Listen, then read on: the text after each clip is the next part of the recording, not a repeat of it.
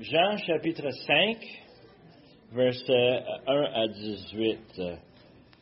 Et c'est une histoire merveilleuse ici. Après cela, il y eut une fête des Juifs et Jésus monta à Jérusalem.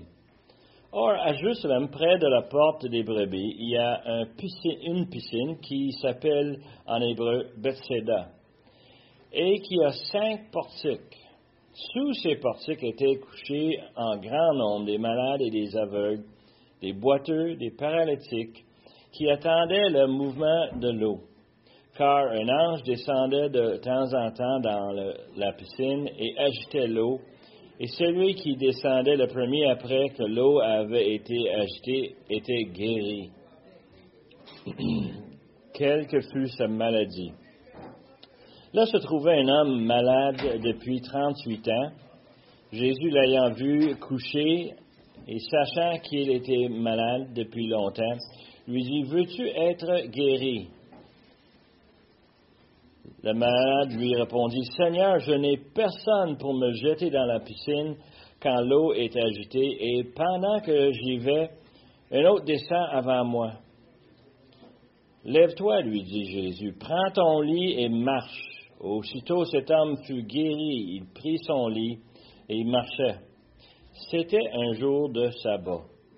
Les Juifs dirent donc à celui qui avait été guéri, « C'est le sabbat. » « Il n'était pas permis d'emporter ton lit. » Il leur répondit, « Celui qui m'a guéri m'a dit, prends ton lit et marche. » Ils lui demandèrent, « Qui est l'homme qui t'a dit, prends ton lit et marche? » Mais celui qui avait été guéri ne savait pas qui c'était, car Jésus avait disparu de la foule qui était en ce lieu. Depuis, Jésus le trouvait dans le temple et dit, « Voici, tu as été guéri, ne pêche plus, de peur qu'il ne t'arrive quelque chose de pire. » Cet homme s'en allait et annonça aux Juifs que c'était Jésus qui l'avait guéri. C'est pourquoi les Juifs poursuivaient Jésus, parce qu'il faisait ces choses le jour du sabbat.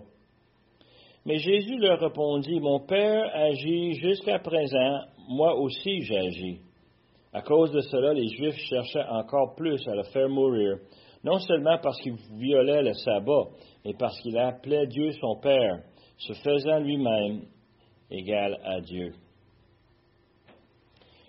C'est un passage qui est quand même simple. Lecture, c'est le genre de choses qu'on lit aux enfants le soir. Et puis, c'est une histoire qui est quand même merveilleuse, n'est-ce pas? N'importe quelle histoire qui a un miracle, c'est une vraie bénédiction. Mais, quand ça vient à une histoire comme ça, on se pose la question, est-ce que c'est une histoire pondue ou c'est-tu une histoire qui est vraie? C'est-tu de fiction ou c'est-tu des faits? Alors, moi, j'ai mon opinion. C'est dans les Écritures, alors j'assume que c'est vrai. J'assume que c'est pas quelque chose de farfelu. Mais il y a des choses dedans qu'il faut que je vous dise que c'est suspicieux. Des fois, on a une histoire vécue, réelle. On le connaît très bien, on comprend la logique de ce qui se passe, on voit les événements, de la façon que ça déroule. Mais sans nécessairement s'apercevoir qu'il y a une autre histoire qui est en train de se jouer en arrière.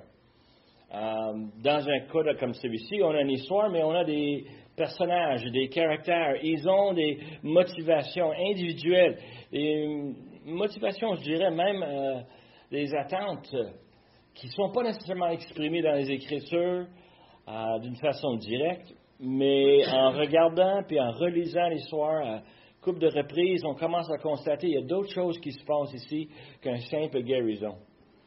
Et ça, c'est le point qu'on va regarder ce matin. On voit des actions superficielles, mais qui révèlent des motifs ultérieurs. Ce qui est à la surface nous dit une chose, mais ce qui est dedans nous raconte quelque chose de complètement différent. Et c'est drôle un peu parce que moi, je vois un homme qui est malade, qu'un homme qui est béni par le Seigneur, une guérison. Et qu'est-ce qui arrive? C'est qu'il agit d'une façon remplie de gratitude? Non. Et c'était l'histoire qu'on regarde ce matin.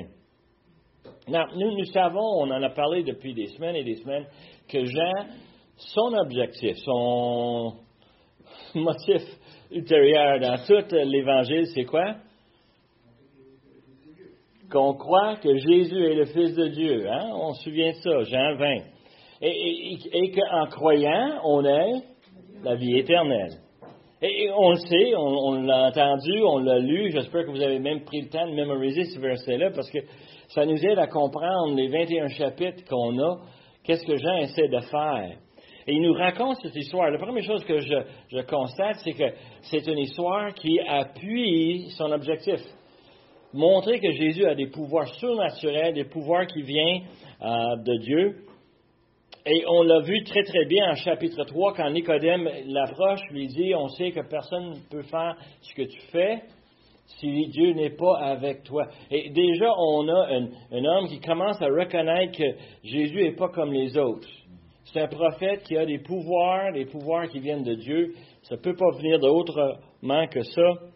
Et on voit très, très rapidement que ce sont des preuves que Jésus nous donne pour démontrer quelque chose de beaucoup plus profond.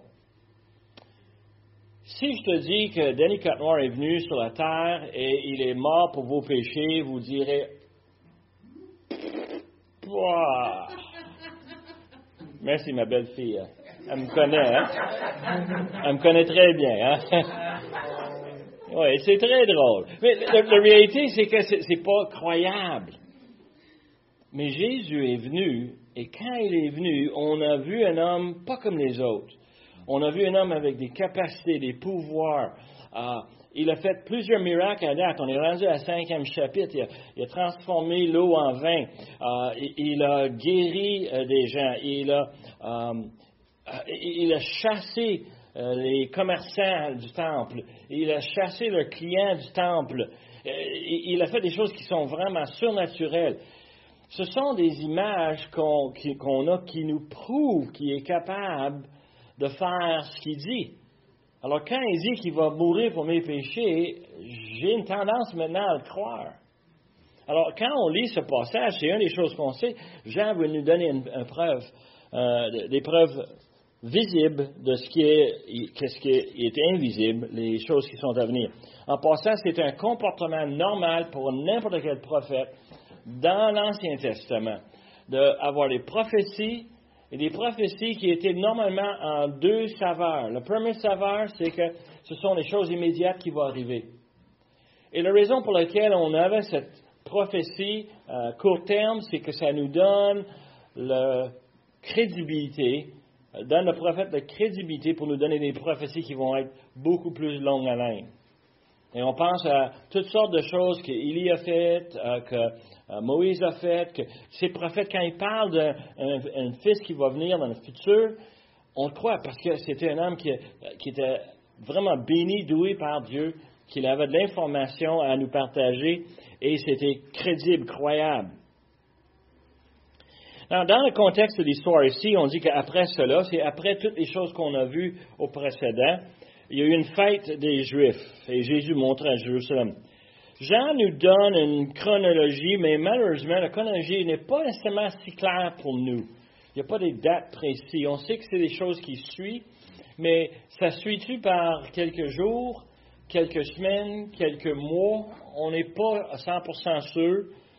On a l'impression, par les autres évangiles, ce que Jean nous raconte se passait probablement au plein milieu du ministère de notre Seigneur Jésus. Il était 3 ans lorsqu'il a parcouru toute la Palestine et on est à peu près à moitié chemin. On sait qu'en lisant Jean, qu'il a commencé son ministère à Jérusalem. Et il a commencé son ministère à Judée. Et il a continué là. On a vu en chapitre 4 qu'il a quitté le Judée pour aller en Samarie. Il a resté là quelques jours, puis ensuite il est allé en Galilée. Et maintenant, on a cette image qu'il est venu. Il a guéri l'homme du de l'homme, pas l'homme riche, mais oui? L'homme paralysé. L'homme paralysé. Mais on a ces images dans les chapitres précédents. Nicolas en parlait la semaine passée. Mais le point que je veux dire, c'est qu'on arrive après tous ces événements que Jésus a décidé de monter à Jérusalem. Monter parce que Jérusalem a une hauteur plus haute que la Galilée, plus haute que une grande partie de la Palestine. C'est la partie la plus élevée. Et puis, il a monté à Jérusalem pour une fête. On ne sait pas quelle fête. Normalement, il y a 3 fêtes par année où ce que les hommes d'Israël sont censés de se rendre au temple pour célébrer ces fêtes-là. C'est probablement un de ces 3-là. On n'est pas sûr, c'est soit la fête des Pâques ou la fête des Tabernacles, où ce que les enfants d'Israël célébraient le temps qu'ils ont passé dans le désert, dans les tentes. Alors, tout le monde campait dans les tentes. Il y a une autre fête de dédicace où on a une fête réservée pour venir à Jérusalem. Et on avait évidemment l'idée d'une fête avec des sacrifices, avec de louanges. Et on ne sait pas lequel, mais on soupçonne que c'était probablement un de ceux-là, Jésus étant un homme qui voulait garder la loi, qui voulait respecter ce que Dieu avait demandé. Alors, il venait. Malgré le fait que la religion avait tellement tordu les différentes pratiques de l'Ancien Testament. Et on a vu toutes les choses qu'il a faites, mais on sait que Jésus est arrivé pour passer du temps à Jérusalem, et c'est là où il rencontre cet homme malade. Alors, il dit, verset 2, qu'à Jérusalem, près de la porte des brebis. La porte des brebis, pour vous donner juste un point de repère, pensez au temple, c'est un énorme terrain agrandi par le roi Hérode. C'est rendu un lieu de rencontre pour des centaines de milliers de personnes. Un parterre énorme. Mais dans le côté nord, ils avaient une porte qui se servait pour rentrer les animaux de sacrifice. Ces animaux qui étaient pour offrir, on passait toujours par la porte du nord. On appelait ça la porte des brebis. Et c'est intéressant, parmi les commentaires, il y a beaucoup de temps qui est donné à savoir exactement où ce que c'était. Ce qui est fascinant, c'est que Jean, lorsqu'il a écrit cet évangile, ça faisait minimum 10 ans que Jérusalem a été détruit, le temple a été détruit. Et pourtant, on a des récits, même 200-300 ans plus tard, où ce que les gens venaient, puis dans les ruines, on pouvait identifier justement cette porte-là. On sait très, très bien où ce que c'est situé. Dans la ville de Jérusalem, ils avaient plusieurs piscines. C'est une piscine un peu comme nous, on est habitués. On se promène dans nos voisinages et puis tout à coup, il y a une piscine publique où les enfants vont aller se baigner, on donne des cours de natation et tout ça. C'était très semblable. C'est que dans la ville, on avait besoin d'eau. On avait les différentes sources d'eau qui venaient. Dans le cas ici, celle de Béthesda était reconnue pour avoir une source qui jaillissait, qui montait, qui ça bougeait, et c'était une place rafraîchissante. Les gens venaient pour l'eau, ils venaient pour chercher de l'eau pour la purification, les rituels des Juifs. Ils venaient chercher pour se laver, se rafraîchir. Mais il semble que cette piscine a une propriété spéciale. Il y avait des malades, un grand nombre de malades, des aveugles, des boiteux, des paralytiques, qui attendaient le mouvement de l'eau. Et là, on a verset 4, qui nous dit qu'un ange descendait de temps en temps dans la piscine et agitait l'eau. Et celui qui descendait le premier après que l'eau avait été agitée était guéri, quelle que fût sa maladie. Il y a un petit problème textuel ici, juste pour vous partager. C'est qu'on a verset 4 dans nos Bibles, mais dans les manuscrits les plus âgés, il n'y a pas de verset 4. Et c'est drôle un peu parce que tu le lis puis tu dis, ouais, c'est un peu farfelu, un ange descend comme ça, il tente, puis il brasse l'eau et puis pouf, magiquement, le premier qui se pose dedans va se faire guérir. On croit que c'était une mythe qui a été ajoutée par un scribe par après, probablement à cause de ce que l'homme dit plus tard. Il semble que c'était quelque chose que les gens croyaient, que cette eau avait des propriétés spéciales. L'idée de l'ange qui bougeait l'eau, probablement c'était juste la source qui avait un surplus d'eau et puis ça montait. Puis quand ça montait, c'est le temps d'aller là-dedans.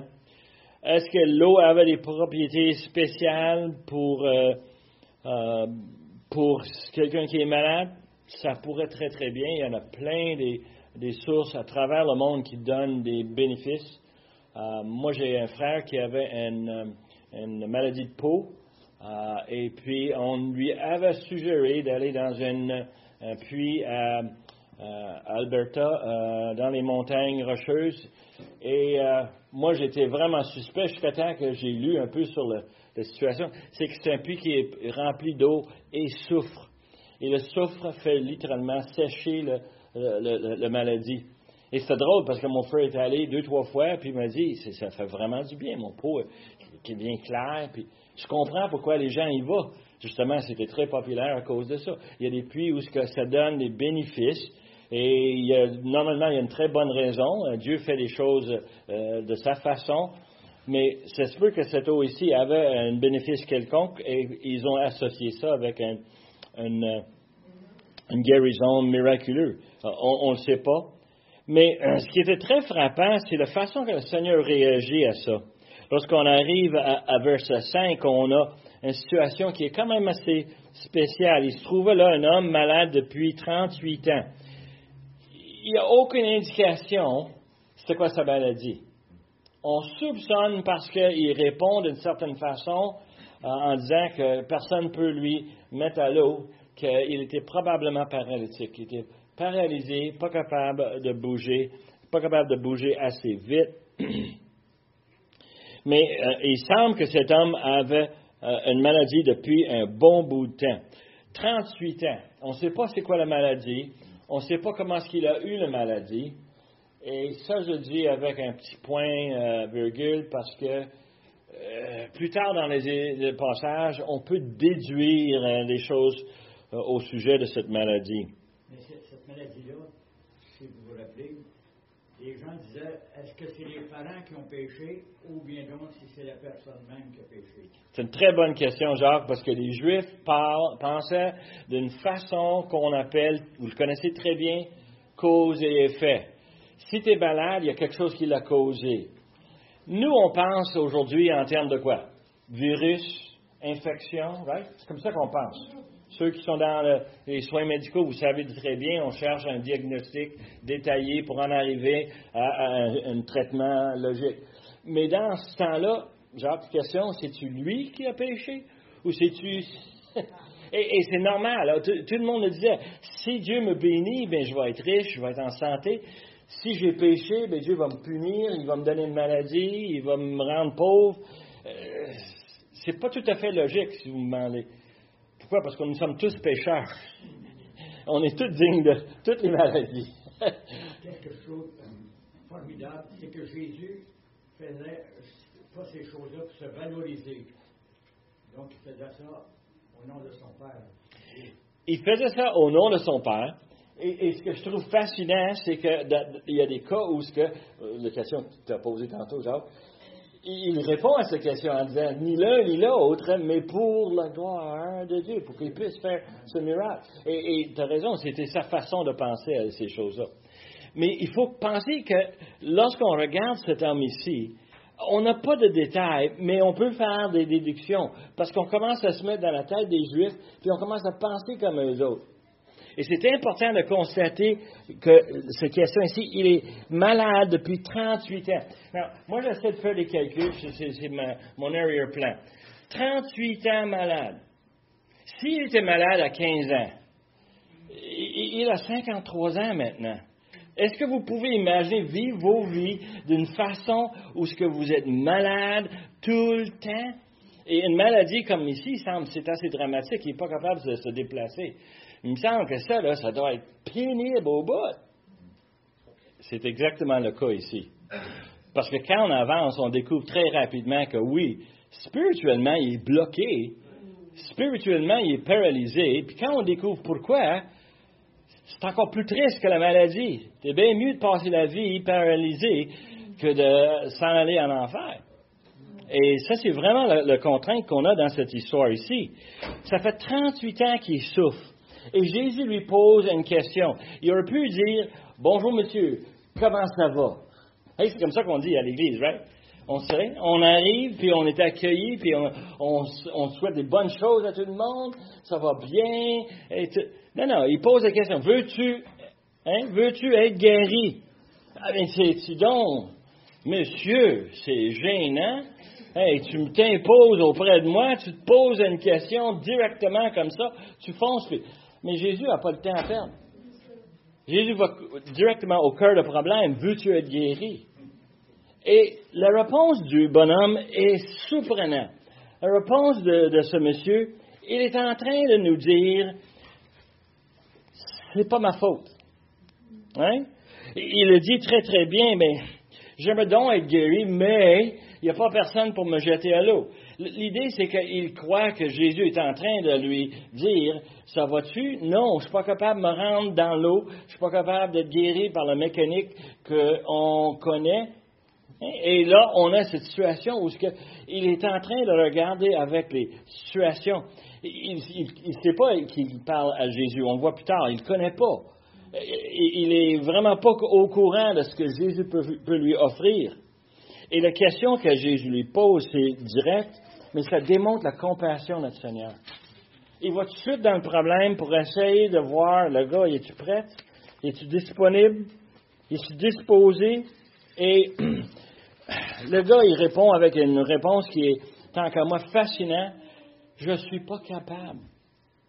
Et c'est là où on pense que sa maladie, probablement, on pense que c'est paralysé, on pense qu'il n'est pas capable de se rendre. Jésus lui répond, « Lève-toi, prends ton lit et marche. » C'est une drôle de façon parce qu'on pense, normalement, ça prend un médicament, un traitement, mais Jésus, miraculeusement, le guérit à l'instant. Et on le voit parce qu'il se lève, il prend son lit et il marche. Il fait exactement ce que Jésus lui dit de faire. Moi, je trouve que c'est merveilleux.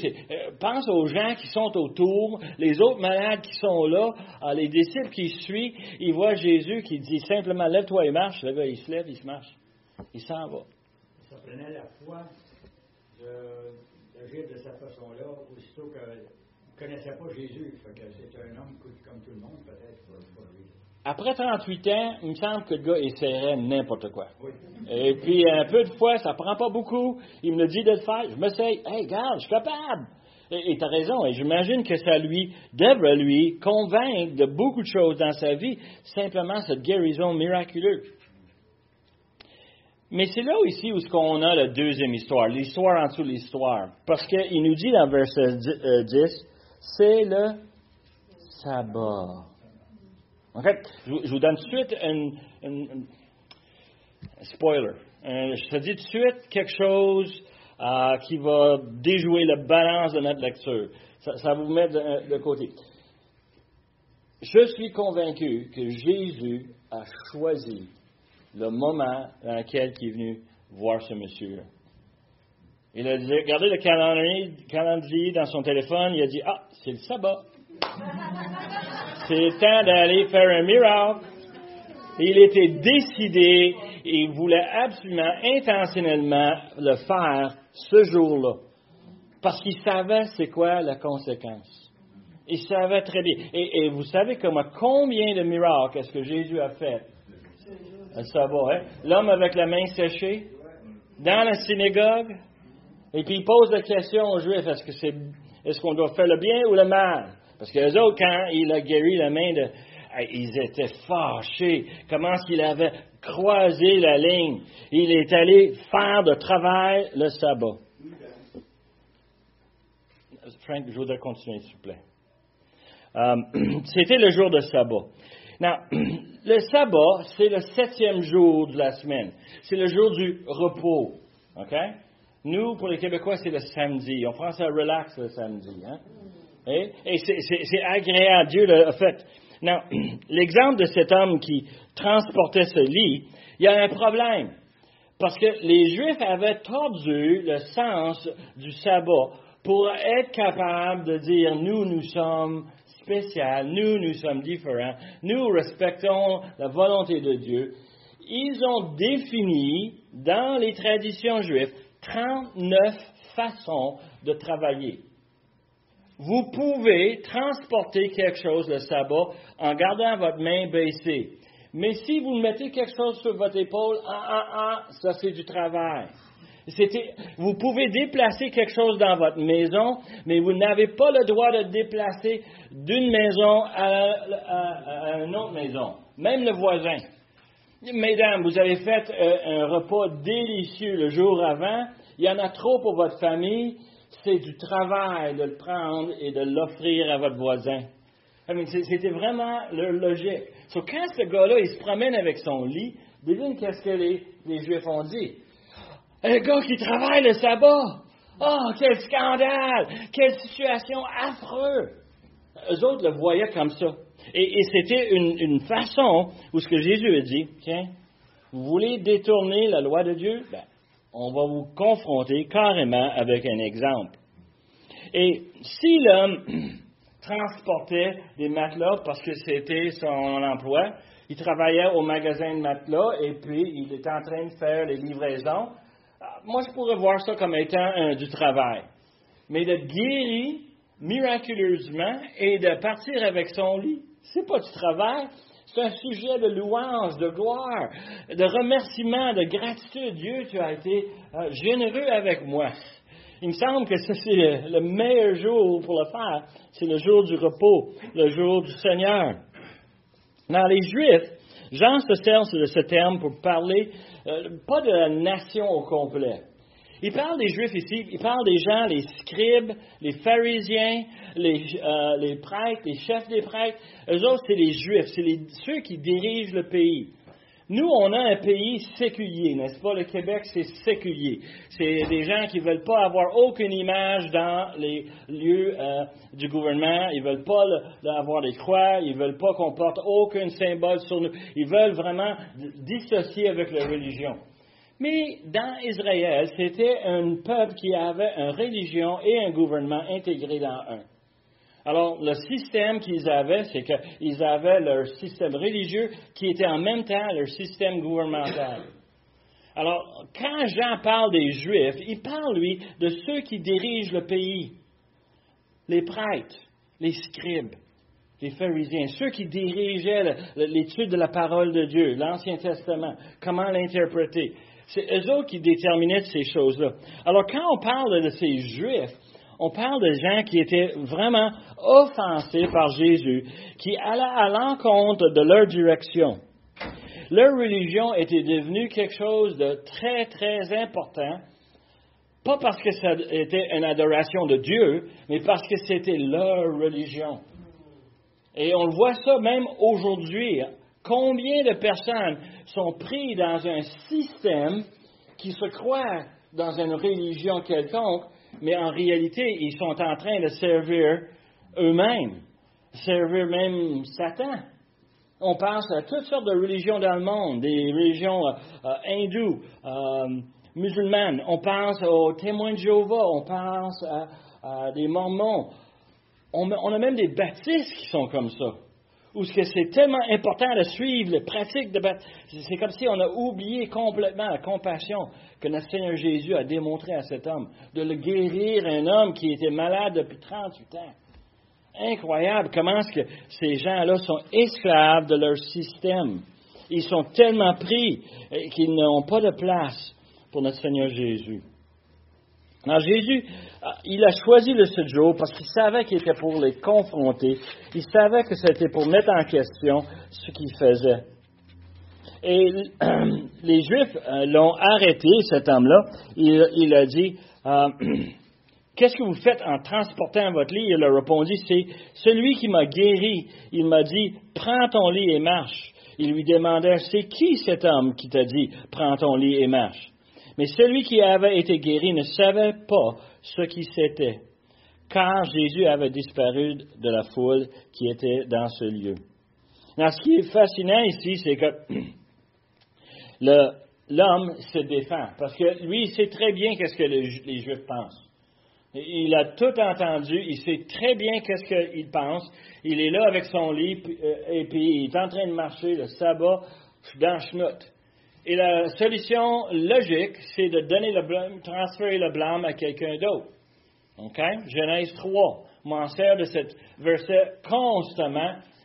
Depuis le jour de mon mariage, je me sers de ça. Je dis souvent, hein, c'est la femme que tu m'as donnée. C'est elle la cause de tous mes problèmes. Si j'ai oublié quelque chose, c'est parce que ma femme m'a distrait avec sa beauté. C'est parce que ma femme m'a distrait avec l'odeur de sa cuisine. C'est la femme que tu m'as donnée. Ouais, c'est ça qu'il est en train de faire ici, là. C'est pas moi qui transporte le lit, c'est l'homme qui m'a guéri. C'est lui qui m'a dit de le faire. Je suis simplement en train d'obéir à ce gars-là qui a fait ce gentillesse envers moi de me guérir et de me donner la mobilité que j'avais pas. C'est pas ma faute à moi. Est-ce que vous avez déjà entendu ça? Je sais qu'on fait des farces avec, mais c'est très typique, n'est-ce pas? Dans la nature humaine, on met la blâme sur quelqu'un d'autre. On ne prend pas responsabilité pour nous-mêmes. Moi, si j'étais moi, et j'aime penser que je suis intelligent, je sais que je ne le suis pas, mais j'aurais pris mon livre et j'aurais regardé les Juifs et je dis, puis... C'est vrai, on est dans le temps de la grâce. Tu as raison. Et c'est une situation où ce qu'on voit très rapidement, la situation dégrade. Là, Jésus le trouve, ce monsieur dans le temple. Il faut que je me dépêche là, mais voici ce qu'il dit. Tu as été guéri, ne pêche plus. Est-ce que ça revient à ce qu'on parlait tantôt, Jean? Exactement ça, hein? Jésus est en train de nous donner un petit indice ici. Tu es guéri maintenant, pêche plus. Et on a l'idée qu'il y a une association entre le péché et la maladie. Et ce que Jésus dit en plus, ça met le glaçage sur le gâteau, OK? Il dit quoi? De peur qu'il t'arrive quelque chose de pire. Non, un gars, il est paralysé depuis 38 ans. Qu'est-ce qui peut être pire que ça? Suggestion? L'éternité en enfer, pas mal pire. Pas mal grave. Et il est en train de dire, bonhomme, tu n'es pas sauvé. Bonhomme, tu n'es pas rendu encore. Et on voit très bien le fait que cet homme est face à notre Seigneur Jésus. Il doit le reconnaître, c'est pouvoir surnaturel qui vient de Dieu. Ce n'est pas un accident. C'est un homme qui a vraiment des spécialités. Et quand il me parle de péché, ting, les lumières devraient m'allumer, puis il dit, ouais, OK, je t'écoute. Qu'est-ce qu'il faut que je fasse? Et l'idée ici, c'est qu'il est averti. Dans cet homme, au lieu de dire, je vais te suivre, Jésus, je vais te suivre parce que je comprends que toi, tu as une vision sur les choses spirituelles, c'est quoi sa réaction? Prochaine phrase, il dit quoi? Cet homme s'en alla et annonçait aux Juifs que c'était Jésus qui l'avait guéri. Moutarde de traître. Moutarde! Ça se peut-tu? Hein, vrai? Hein? En anglais, on dit un squealer. Hein? Qu'est-ce qu'on va faire avec un gars de même? Hey, puis c'est parce qu'il est esclave. Il a plus peur des Juifs qu'il a peur de Jésus. Il a plus peur de ce système religieux que de passer l'éternité en enfer. Il n'est pas capable d'imaginer d'autres choses. Mon beau-père était sur le nid de mort. Et moi, j'étais assis à côté de lui. Et je lui parlais encore une autre fois, Seigneur, il faut qu'on se prépare, ça s'en vient, le cancer est revenu. Et il me disait, non, Dan, j'ai pas besoin. Il prend son oreiller, il met sa main en dessous, il sort son chapelet. J'ai été né catholique, je vais mourir catholique.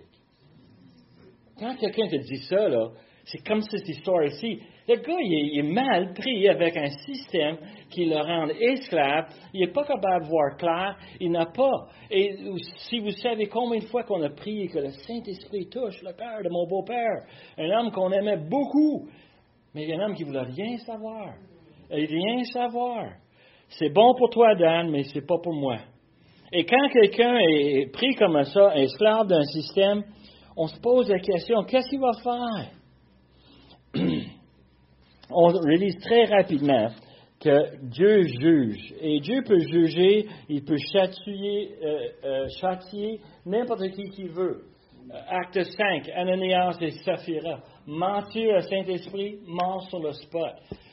On pense à 1 Corinthiens 11, lorsqu'on prend le repas du Seigneur. Paul parle des gens qui prennent le repas du Seigneur d'une façon indigne, et qu'est-ce qui leur arrive?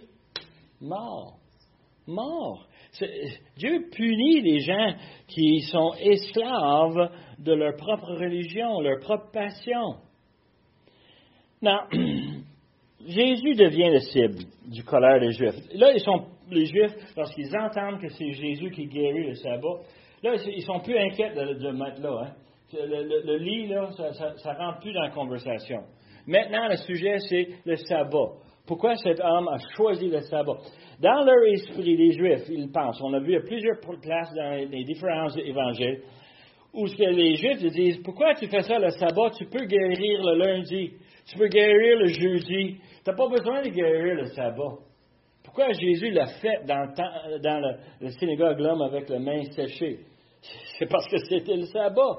Il voulait montrer que la compassion, c'était quelque chose que Dieu offre à l'homme 7 jours par semaine, 24 heures par jour. Il est en train de dire, « Hey, c'est pas votre système. Vous vous êtes trompés. » Mais eux autres, maintenant, Jésus devient le cible. Et ça va empirer. Lorsqu'on réalise très rapidement, ils sont en train de le poursuivre, ils le cherchent, ils le trouvent, probablement dans le temple, et ils faisaient les choses le jour, le sabbat. Et Jésus répondit à eux, « Mon Père agit jusqu'à présent, et moi aussi j'agis. » Il vient de dire deux choses, okay, très importantes. Premièrement, le sabbat, Dieu agit. Et on le sait très bien parce que le sabbat, mon cœur bat encore. Je respire encore. Dieu est en train de faire fonctionner les systèmes dans ce monde. Dieu travaille le sabbat. Okay? Quand on dit que Dieu a pris le repos, ce n'est pas le repos comme nous autres on a besoin. Lui, il marche tout le temps. C'est pas ça qui l'empêche de travailler. Et là, tu peux voir le problème, c'est que Jésus dit, bien, si Dieu agit, mon Père, moi aussi j'agis. Et ça, c'est la deuxième chose. Il est en train de dire, mon Père. Pour un Juif, quand on parle de Père, on parle de celui qui nous a donné la vie, celui qui nous a donné notre caractère, c'est lui qui nous a partagé sa nature. Moi, je ressemble énormément à Marcel Cottenoir. Membre pas pourquoi. Hein? Vous le savez très bien, les chromosomes sont là. Les maladies me tombent pareil comme ça tombait chez mon père. C'est la vie. On comprend très, très bien cette image-là. Mais Jésus est en train de dire, mon Père, et qu'est-ce qu'on a dit? C'est le Fils de Dieu. Il a la nature de Dieu. Il fait les choses que Dieu lui dit de faire. Et quand il arrive ici, c'est que les Juifs deviennent enragés. Parce que non seulement est-ce qu'ils travaillent le sabbat, mais ils s'identifient avec Dieu. Ils s'identifient à un point qu'il est en train de dire, il est Dieu. Ah, pour eux autres, ils ne peuvent pas accepter ça. Pour eux autres, ça, c'est le pire des blasphèmes, de dire une telle chose. Alors, moi, j'arrête ici, mais Matthieu va continuer la semaine prochaine. Parce que justement, la conversation, imaginez-vous, on a une gang de bonhommes qui sont enragés, furieux, et notre Seigneur Jésus, il n'est pas pour dire « Oh, excuse les gars, je ne voulais pas vous offenser. » Non, non. Et lui, il va embarquer dans un conflit. Et c'est ça qu'on va voir la semaine prochaine. Ce qui est triste dans ce passage, et ce que moi je voudrais qu'on repart avec, c'est l'idée de reconnaître quelqu'un qui est esclave dans une fausse religion. Dans ce cas-ci, la fausse religion des Juifs, ce n'était plus la religion que Dieu avait ordonnée. Ce n'est pas ça que Dieu avait demandé. Mais les autres, ils l'avaient modifié. Et quand on pense aujourd'hui, on a des gens qui sont des hindous. Moi, j'ai une collègue de travail musulmane qui est arrivée me voir pendant des pauses, puis on parlait, puis il m'a dit, « Tu sais, on sert le même Dieu. » Et moi, je suis obligé de lui dire tout de suite sec. Non. On ne sert pas le même Dieu. Toi, tu sers un Dieu qui n'a pas de compassion, un Dieu qui te rend esclave de toutes les pratiques. Et si, par chance, ça y tente, il va te faire peut-être une passe-passe. Moi, j'ai un Dieu qui m'offre le salut gratuitement, par son Fils, par un sacrifice incroyable, non imaginable. Et quand je vois ça, je dis, il me semble, je n'embarquerai pas dans un esclavage comme lui. Je peux pas. Ça peut être n'importe quoi. Les gens comme les Mormons ou les Témoins de Jéhovah, les catholiques sont... J'ai parlé tantôt de mon beau-père. C'est une image de quelqu'un qui est pris dans un système qui ne peut pas s'en sortir. On a tellement besoin que le Seigneur les libère de ces religions. Même notre seul espoir, c'est le sacrifice de Jésus-Christ. C'est notre seul espoir et c'est ça qu'il faut qu'on communique. Il faut rechercher Jésus pendant qu'on est capable. Il arriverait un moment où ce sera trop tard. Il arriverait un moment où quelque chose va arriver. Normalement, on s'attend que ce soit tard dans la vie. Je peux remettre les choses spirituelles jusqu'à la fin de mes jours. Mais Dieu va venir nous chercher quand ça lui tente.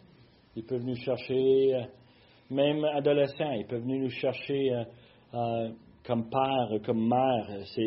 Dieu peut venir le chercher quand ça lui tente. Il faut rechercher le Seigneur maintenant. Lui demander pardon pour nos péchés.